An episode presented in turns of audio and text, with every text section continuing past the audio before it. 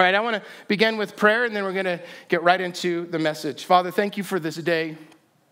Thank you for that time of worship where we can be reminded during a very, very busy week and noisy week and impersonal week that there is a God that is with us, that loves us, that sees us. I pray that our hearts would be set at peace right now as we listen to your word. We come open, Father. Speak to us, challenge us, and let your word lead us. And we pray this in Jesus' name. Amen.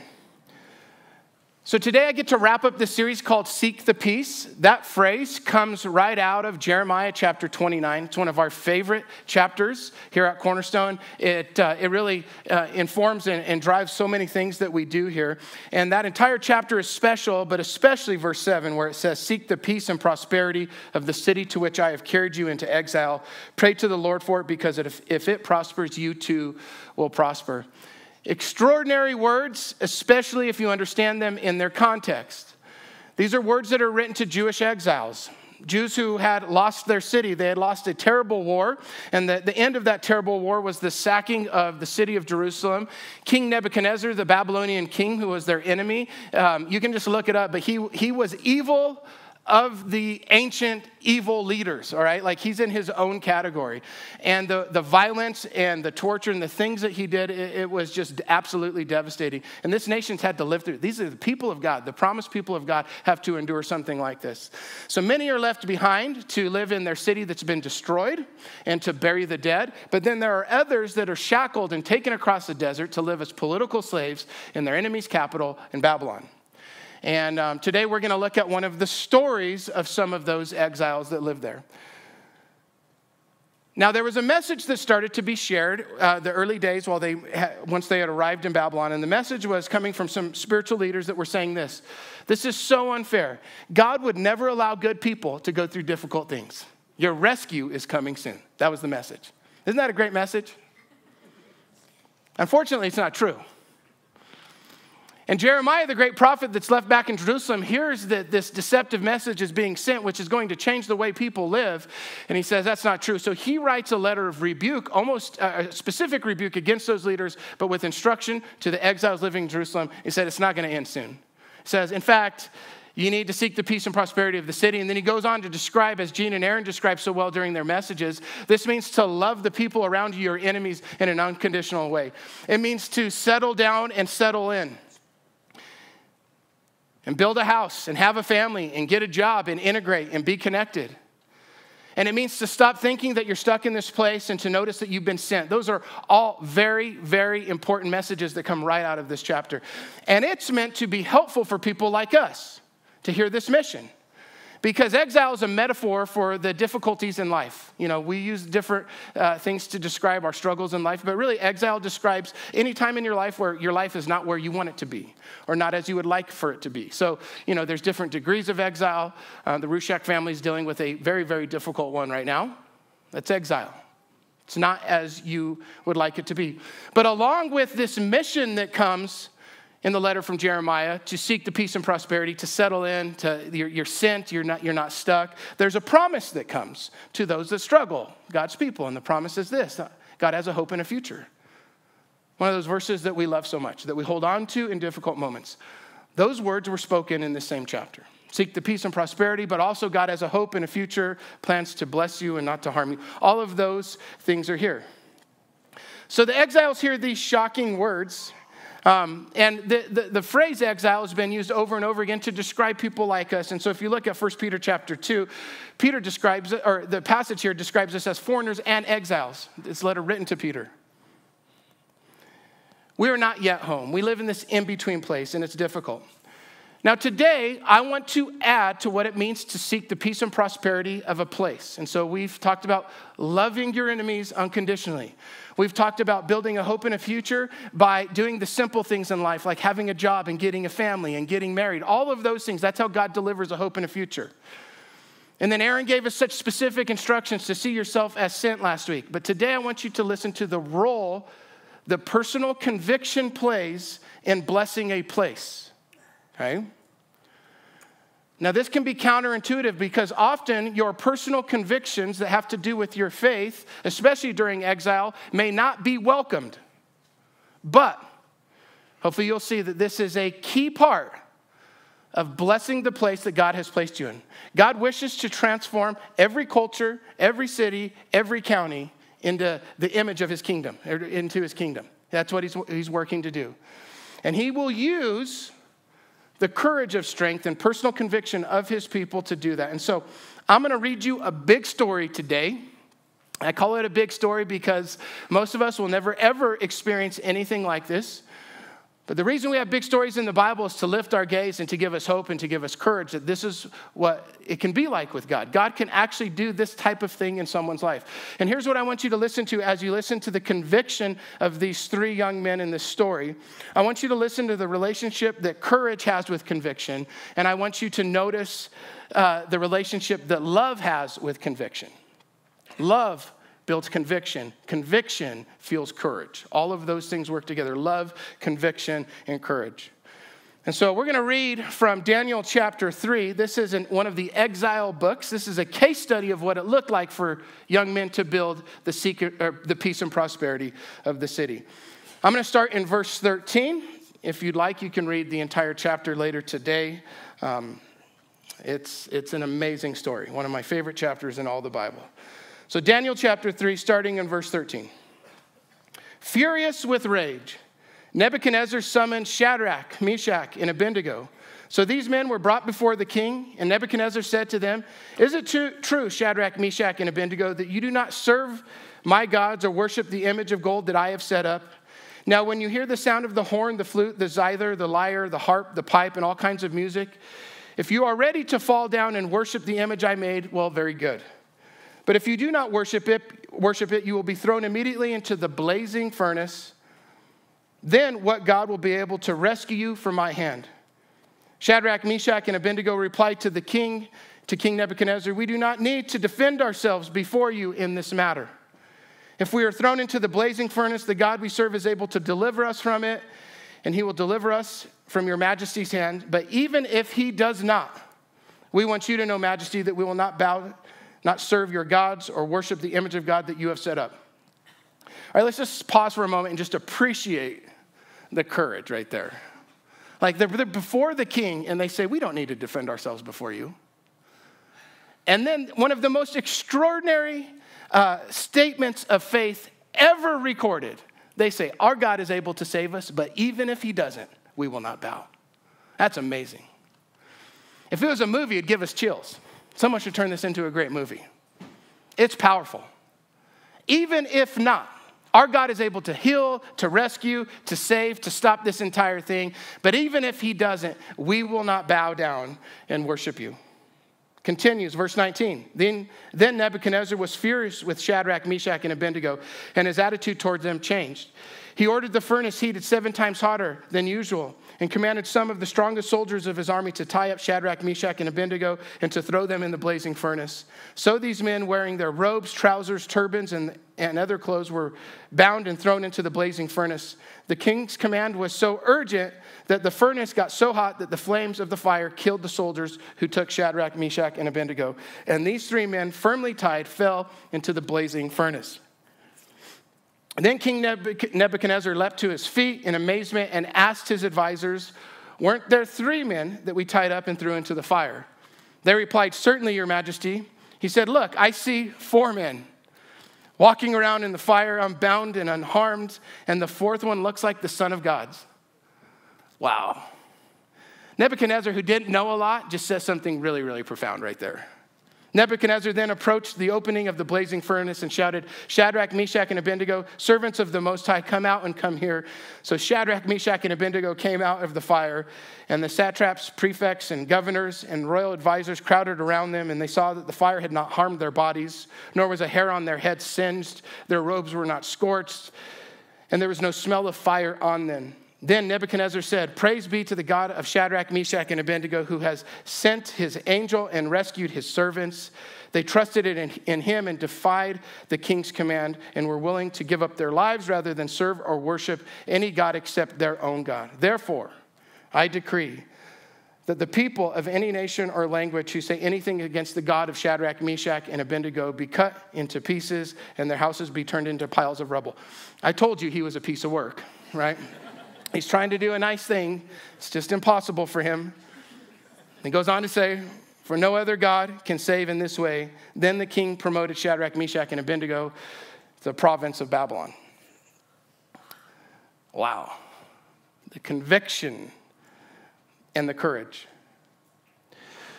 So, a little more about this story, what's taking place. So, Nebuchadnezzar had a statue built that was 90 feet high, it's about eight stories tall of gold. And he placed it in a great big opening in, in, near the city or in the city of Babylon. And daily, there would be this signal that all of these designated people, including these three young men in the story, were meant to stop what they were doing and move over to this, this plain or this park, and there they would bow down and they would worship the image, which was meant to be an image of this king. Well, this is happening day after day, and these three Jewish officials don't show up.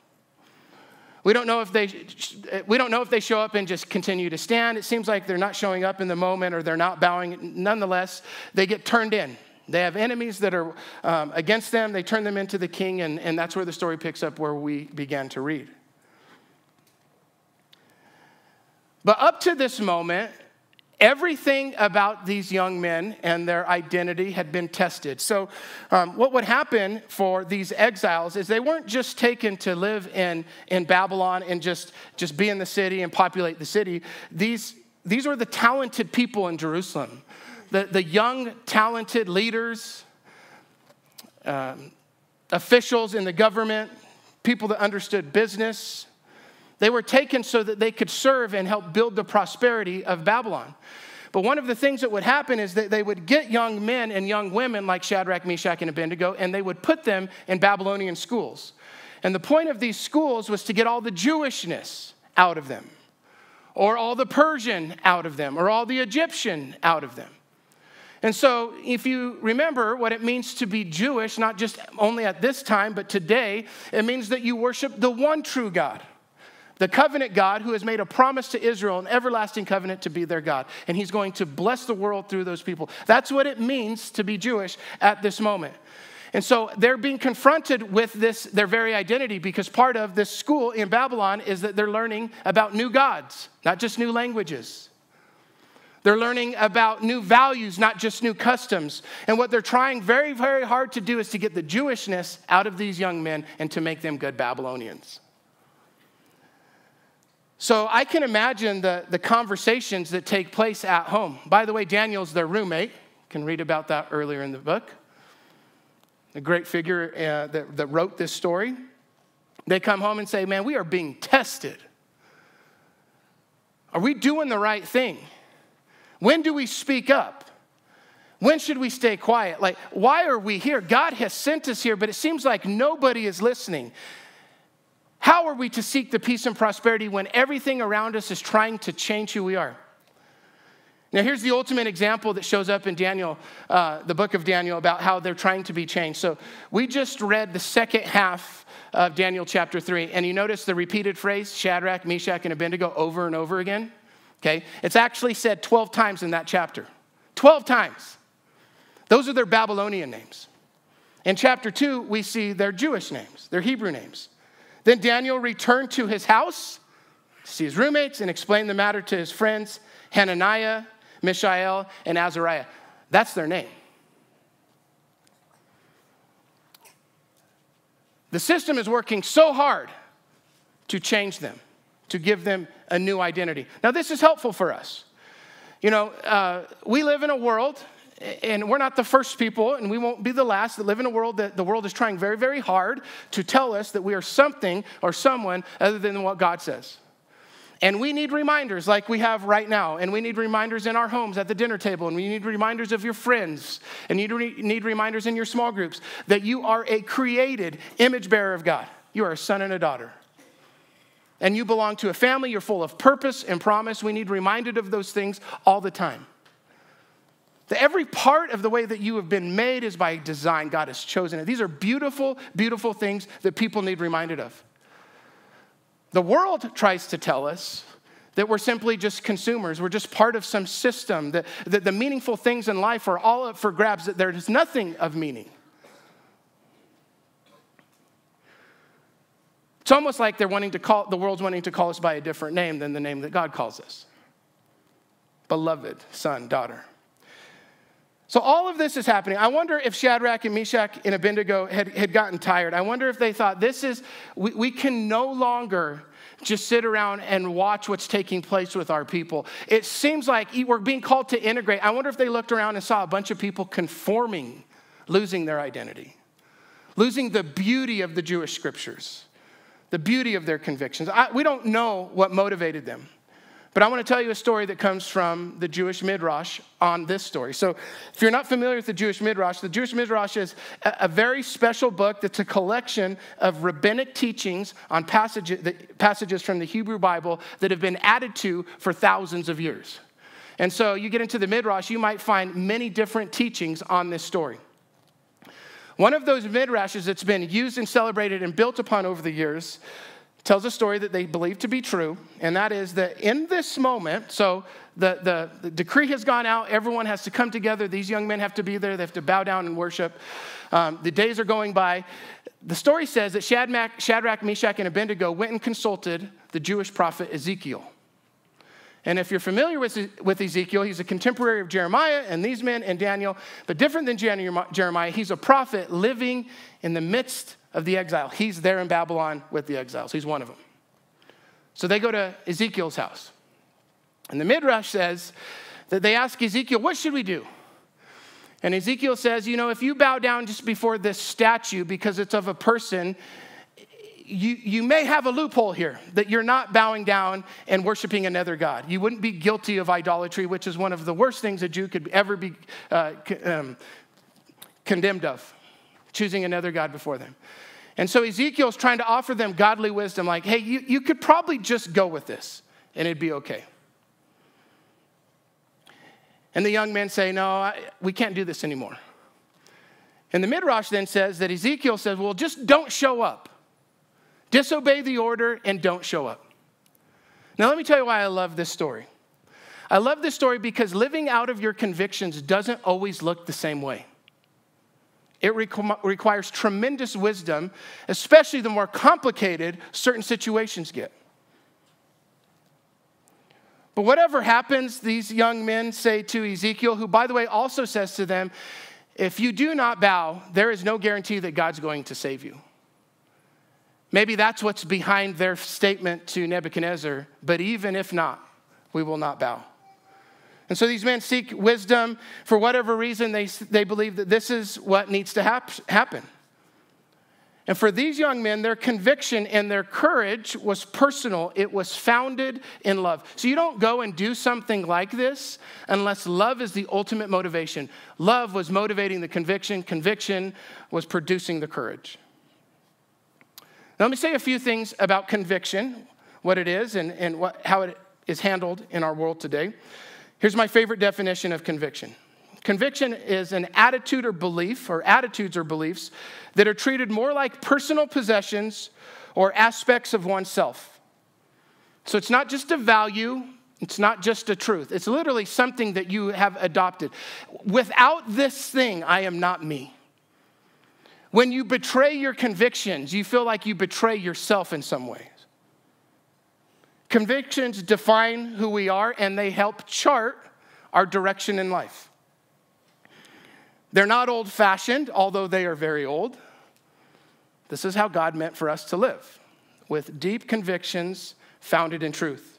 C.S. Lewis, in the first chapter of his book, The Abolition of Men, he describes the need for convictions this way. He says, We need to raise up men with chests, in other words, spines and conviction we make men without chests and expect them to show up with virtue and enterprise.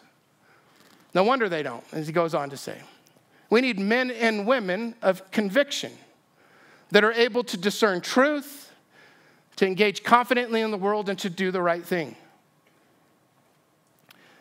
Now, not all convictions are good convictions.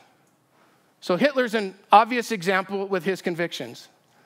That maniac was a true believer in his beliefs and he carried them out. You know, one definition of integrity is that the outside matches the inside. He was integritous in a awful way, an evil way. His convictions on the outside were expressed in his actions. But there are also really beautiful convictions of just people in this room. I know many of you have been touched um, just by the ministry of Jesus in your life. The gospel is good news, you know it. It's changed your life. You know the gospel is not just good news for you, but the gospel is good news for others. Because Jesus died and rose again, not only is he your Savior, but you have this conviction that Jesus is in charge, and so you follow him. He is the King. You have bowed your heart to him. And then out of that come other convictions. You believe the Bible is God's inspired word. And so, although it says things that often are not popular in our culture, you do your best to submit to it. Not even understanding everything that's in there. You do your very, very best to try to understand so that you can submit to God's scripture. That's a conviction. And out of that, out of the scriptures comes other convictions, like we're meant to love our neighbor as ourselves. We're meant to love people who are different than us, regardless of who they are, what they look like, their age, these are convictions by which people live. Like if you were to give them away, you would lose yourself. Many of you have a conviction or certain convictions regarding sin. You know that uh, sin is enticing, we're all influenced by it.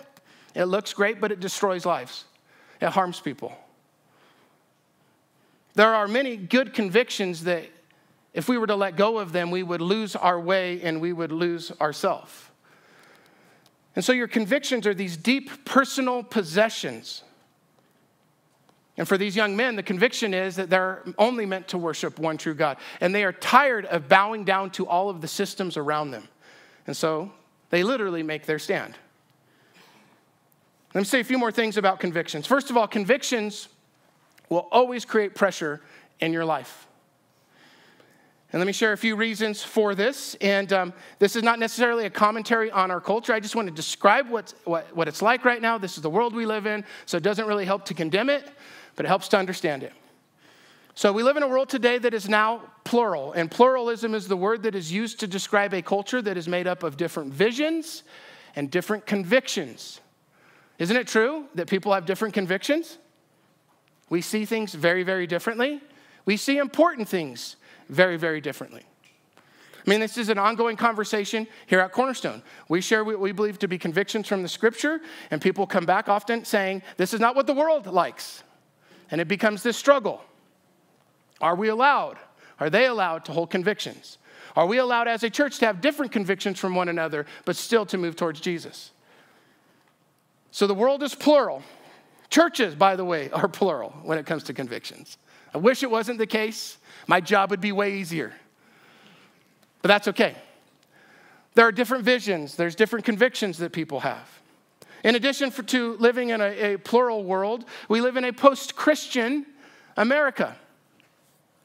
For many years, the, the dominant worldview was the Judeo Christian worldview, is the one thing that just most people agreed on, not everyone, but most people agreed on, and it brought some peace and unity. Those days have passed. And if you haven't noticed, in some circles, it's very popular to be anti Christian in certain ways. Again, not a commentary on what's taking place in the world and just trying to describe it. So, in addition to pluralism in post Christian, we also live during a, in a postmodern time. Um, some of you are old enough to remember the modern age began to change in the 50s and 60s. But postmodernism can be described this way it's an attitude and skepticism, a suspicion towards all authority, which includes the rejection and suspicion of grand narratives, objective notions, and absolute truth. It's a way to describe postmodernism. And you know, there's some good things about postmodernism. Some things needed to be torn down, some things needed to be questioned. The danger of postmodernism is you tear everything down, you deconstruct everything, and nothing meaningful gets built up in its place. That's what's dangerous about postmodernism. That's what's happening in the world right now. So think about it. If there's um, a rejection of some of these grand narratives, like the first grand narrative, which is God is the creator and made you and loves you, Think of the chaos that can create inside of a, pe- a person. So, if you're a person that lives out some, of some godly convictions and you're trying your best to stay attached to Jesus and faithful to the scriptures, guess what's going to happen? You're going to feel pressure. It's not always going to be pretty. In fact, it's going to be very, very difficult. And there may even be people who are your enemies that stand against you. We see this here in this story, chapter 3, verse 8. At that time, some of the astrologers came forward and denounced the Jews. In addition to just people being in this world that stand against maybe some of the things you stand against, there is an ultimate enemy. His name is Satan. Satan, the devil, is very, very real. He wishes to undo everything that God is doing, he wishes to harm you in every way. I'll tell you what I tell my sons so they understand. He hates your guts. He does. And he's dangerous.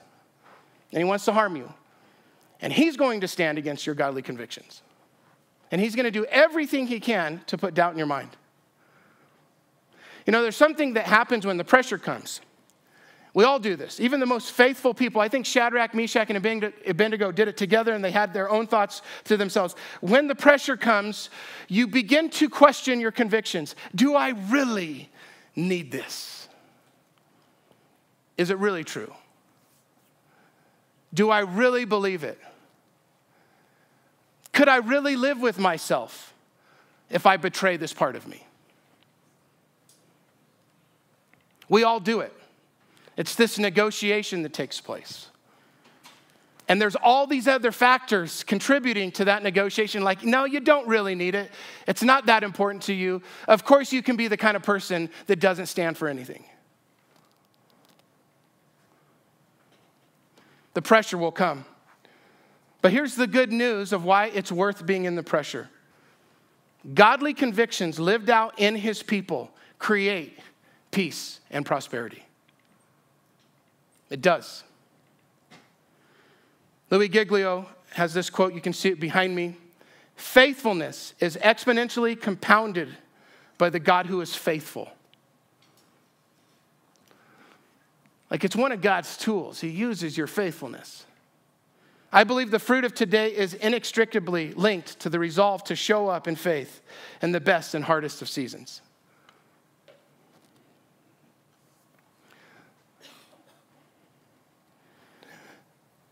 Okay, so how did the world get more peaceful here? Well, with Shadrach, Meshach, and Abednego, and then a whole other episode that takes place with Daniel, another great big story that you can keep reading in this book. It's not a furnace this time, it's a den of lions. But the world becomes more peaceful. Nebuchadnezzar says, You can't speak and we can't discriminate against this group, this faith. Later on, he says, If anyone harms these people, the Jews were being singled out at the time. The world becomes more peaceful because of the conviction of not just these three young men, but with Daniel. Think of the people who were protected. We don't know if there were other Jews who refused to bow. We don't know that. How many were thrown into the furnace and lost their lives? So this whole thing ends because someone had conviction. They make the world a more peaceful place. Uh, but I, I, can tell you that the, what the Jews did during exiles blesses all of us still today. I just want to mention a few things. So Shadrach, Meshach, and Abednego are part of this, but the greater uh, J- Jewish community during exile contributes to all of this. So it's during exile, those 70 years, that the first version of the Bible that we enjoy reading, that guides our life, was put together. There were just books floating around. We have the, the, the Pentateuch, the first five books, the books of the, the, the Torah and the books of Moses. Those things are brought together in one place. There were other books floating around, like the Psalms and the Proverbs and books like Joshua and Esther, some of these books. Those books began to be put together into one collection of divine reading, God's inspiration shared with people. And because they no longer had the temple to gather in and to worship, that one sacred place, guess what they began to do? They began to gather on the Sabbath in rooms like this. They called them synagogues or congregations, and they would read the scriptures together, they would pray for one another, and they would worship. Like what we experience today as church started in this moment. The innovation, the creativity. The reforms that took place in Babylon, you can read about, reflected the justice of God and the equity of God and the advocacy for, for the dignity of life in all people. There were some Jews who didn't lose their convictions. And God used those few faithful to bless this place. It was during this time that uh, the Jewish faith began to experience a number of people converting to their faith. They just said, Your God must be real because we see the way that you're living. Incredible contrib- accomplishment of this whole season is just really the survival of the faith. It's amazing. Not only did they survive, but God had done something to correct some of the ways that they were neglecting true faith in God during this time. it's an amazing time that was incredibly difficult. God uses your godly conviction used in wise ways. Sometimes it takes a long time. All right, I want to tell you again about John Woolman. How many of you remember that name?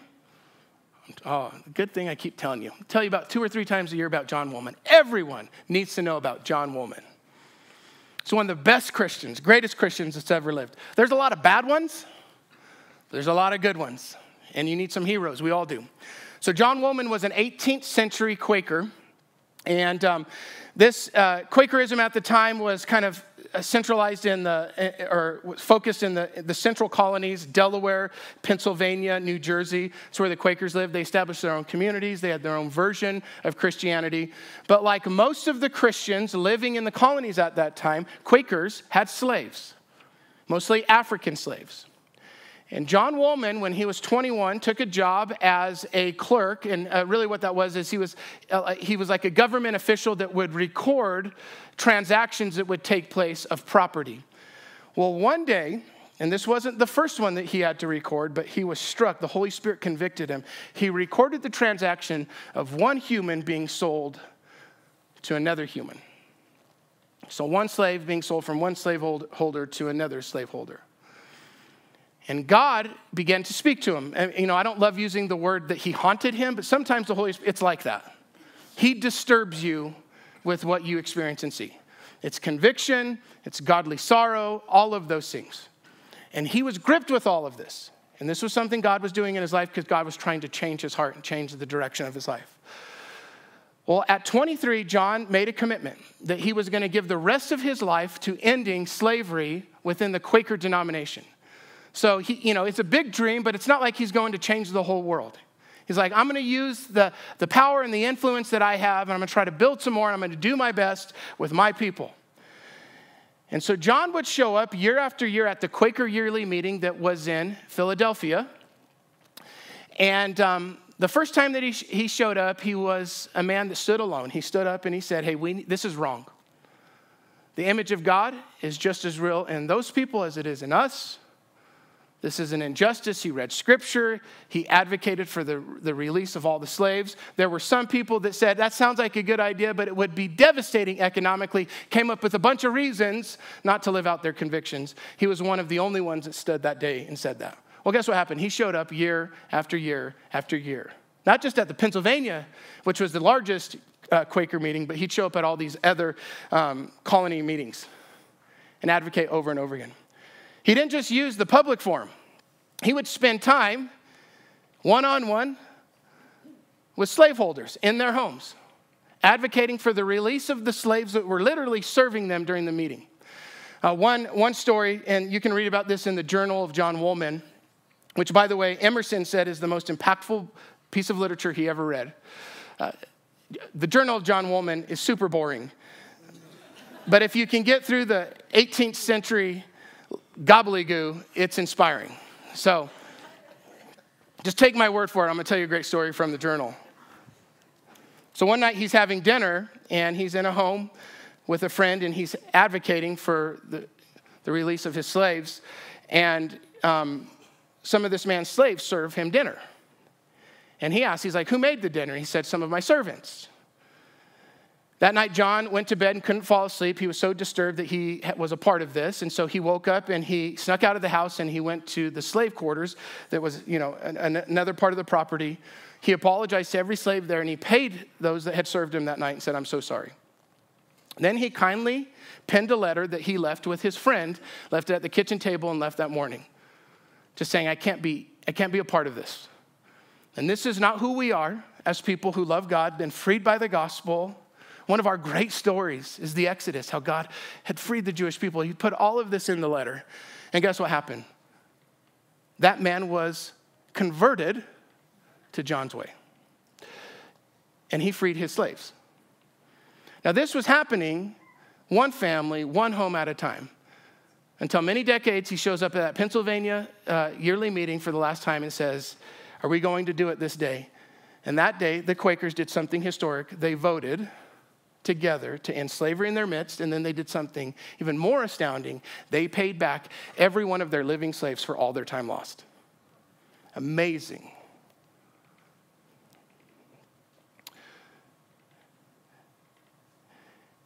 John had lots of convictions. This was one of them. What would have happened if he would have gotten tired of being the only one speaking up for others?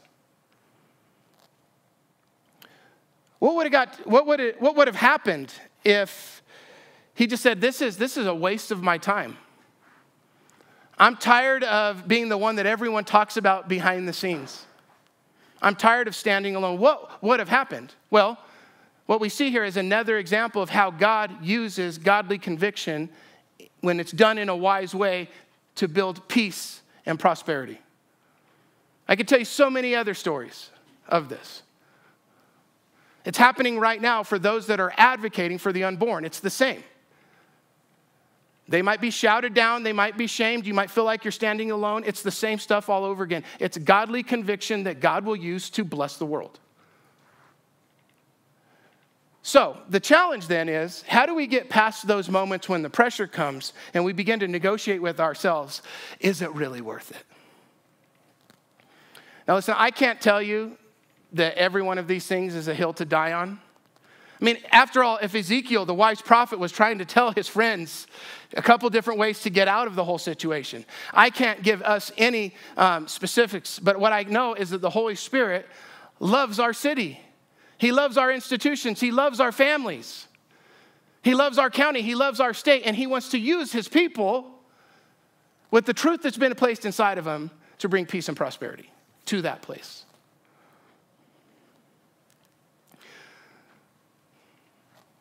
So before courage comes conviction, but here's what I want to end with. Before conviction comes love. What makes this story just um, moving is that it's a relational story. Not only do you have friends together, roommates together doing this thing together, but you have you see that they just have this love and fidelity and affection for God. We will not bow down and worship any other God. How could we? We love him. How could we betray him? We love him. Even knowing that God may not rescue them. See, their conviction is relational. Their courage is motivated by love. Their faithfulness is deeply personal. This is about them and the Lord. God had touched their life they had done the things that we all need to do. They had carved out time in their life, in their day, to experience loving union with God. It's like it's the one, it's the one thing that fuels all the godly virtue that God wants in our lives is loving union. It all starts there. It all starts with your friend Jesus walking through life with you, saying, I'll never leave you, forsake you. I love you. I'm with you. I forgive you. It all starts with hearing the voice of the Heavenly Father saying, You are my beloved. There's always a place for you at my table. It starts with the Holy Spirit that comes like a mother and, and, and, comforts and cares. It's like a little kid that knows that mom's always watching. That's what the Spirit is like. It all starts with loving union. And in this case, as in every case of every person that's ever faced a furnace, it ends with a loving union. But in this moment, it's, it's really special. Verse 25, he said, Look, this is Nebuchadnezzar. Look, I see four men walking around in the fire, unbound, unharmed, and the fourth one looks like the son of the gods. Nebuchadnezzar thought it was an angel. We know today that it was Jesus. The one that knows the way through every grave, every furnace, every desert. Does he enter into every furnace people face? No, he didn't rescue every Jew that faced the furnace at this time. But he meets us in the last furnace, every person. He meets all of us in that last furnace. And he says, You do not have to go through this exile without me. So that's so encouraging. But here's what I want you to hear as well when you live out of your godly convictions, even when the pressure comes, when you get through the negotiation, all of the different things, you experience God and His love in a really unique, special way that I don't think you get other, otherwise. It's just like the same, it's, it's just like any relationship. When you show up faithful to your family over and over again, guess what happens? You experience intimacy. There is no intimacy without faithfulness. No true intimacy, no building intimacy. There's a prize for them, and the prize was not just that they saved their life, the prize is that they were there with Jesus. See, love builds conviction, conviction leads to courage. And God uses those things to build peace and prosperity. All right, I want to give you a few things to think about, and then I want to tell you one last story, something that was really special happened this week. A few things to consider as you think about being used by God in the world. So, in addition to loving your enemies unconditionally, in addition to caring for the poor around you, and in addition to integrating and, and getting a job and having a family, in addition to understanding that you're sent, okay, living out of your conviction, here are things to think about. I think it's important that we spend time considering what are our convictions that we do not, we know that we can't depart from. There are certain things that, that are put on us when we're kids. They're traditions or expectations from our parents. Those are not convictions. Now, they may end up as a conviction, but not all of those do. But there are certain things. I believe conviction should come from God. Now, He can use your family, He can use your parents, He can use a pastor, He can use the Bible, He can use friendship, He can use suffering in your life. But convictions come from God. What is that one thing that He wants you to possess? Those many things that if you were to lose them, the non negotiables in your life, you would lose yourself.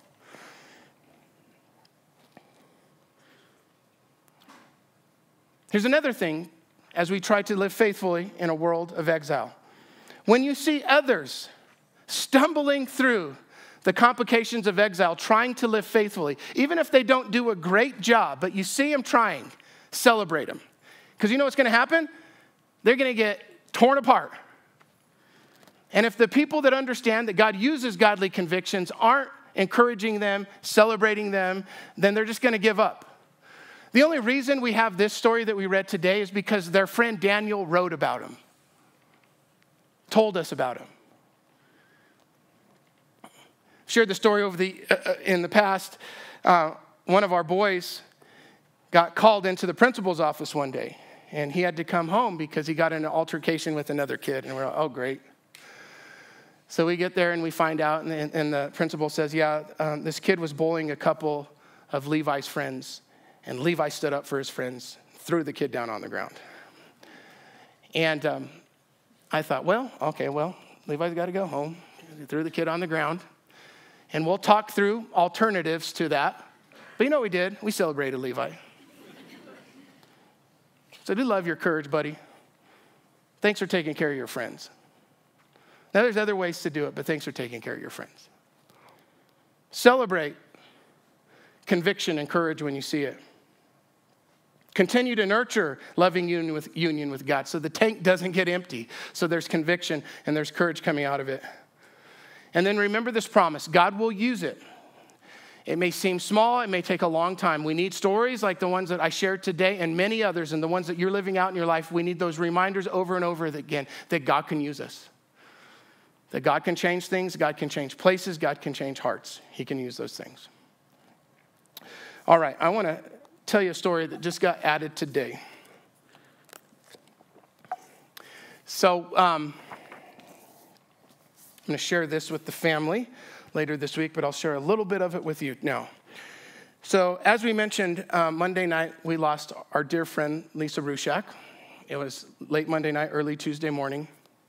I got a text from her husband Scott about 1:30 saying that Lisa had passed. I didn't see it till the morning. News to the whole church hadn't gone out for it would be another day or day and a half, and so um, the family was, was there in the home, and um, they were there to see to be with with Lisa as she passed. Well, that same evening.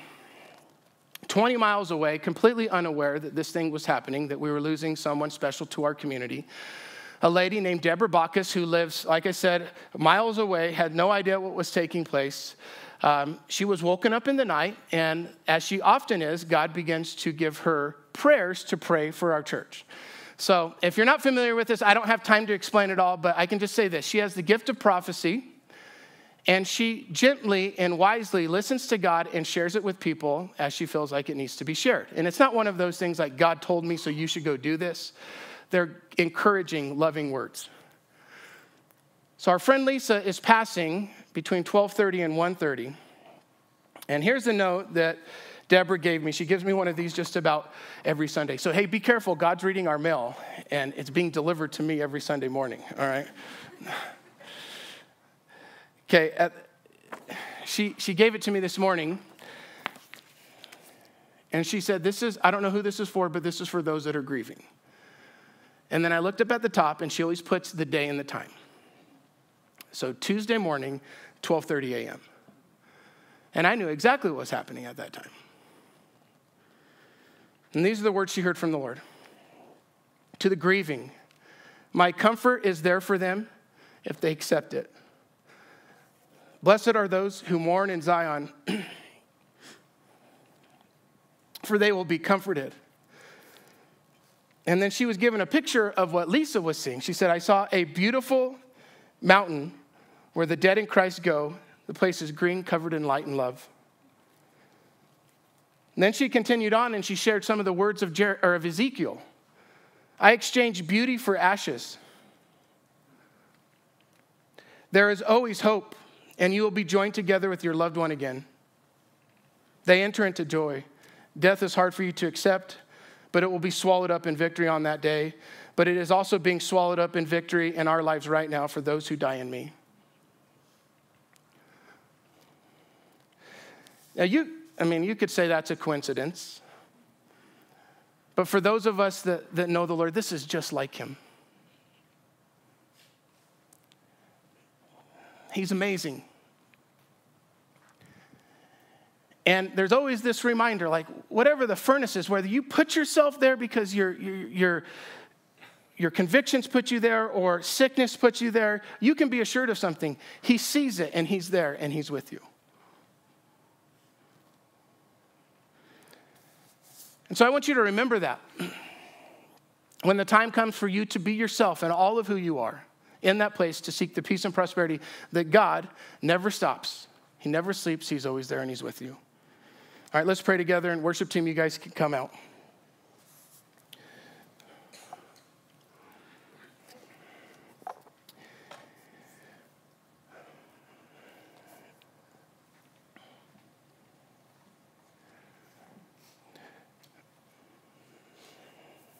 Father, we're moved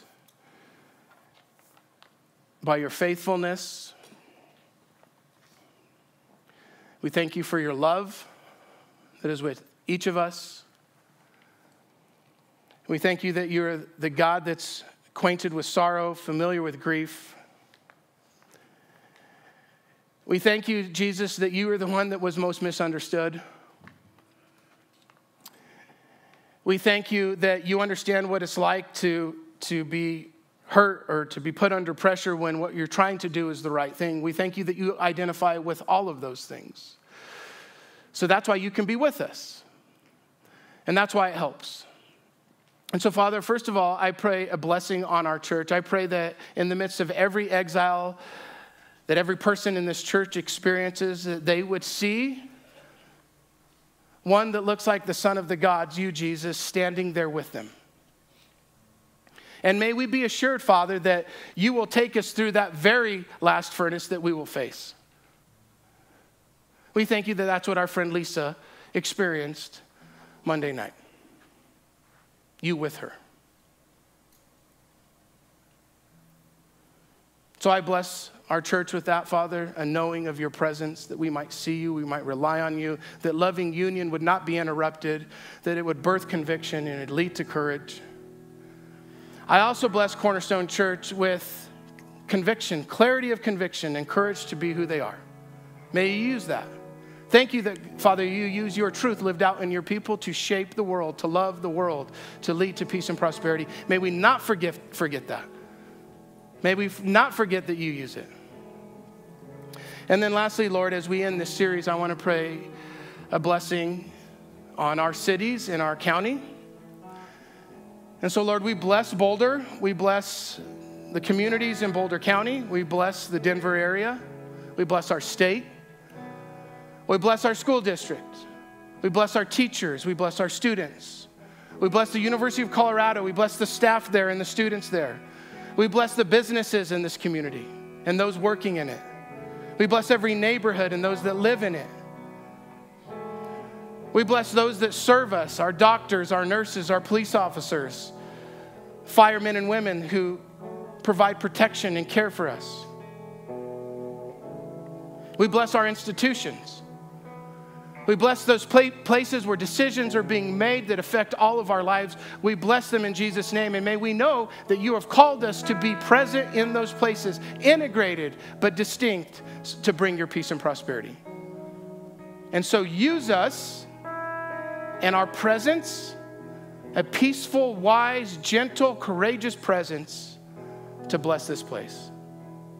And Father, in all of those places in our community where there is evil and injustice, we ask God that, that, you would, that you would give us the strength of conviction, that we would not look away, but that we might lean in. And we might be you in that moment, that we might bring you into that place so that it might be changed. Father, may this church never forget that we exist for this city. And we bless it in Jesus' name. Amen. All right. Thank you. Let's stand together and worship.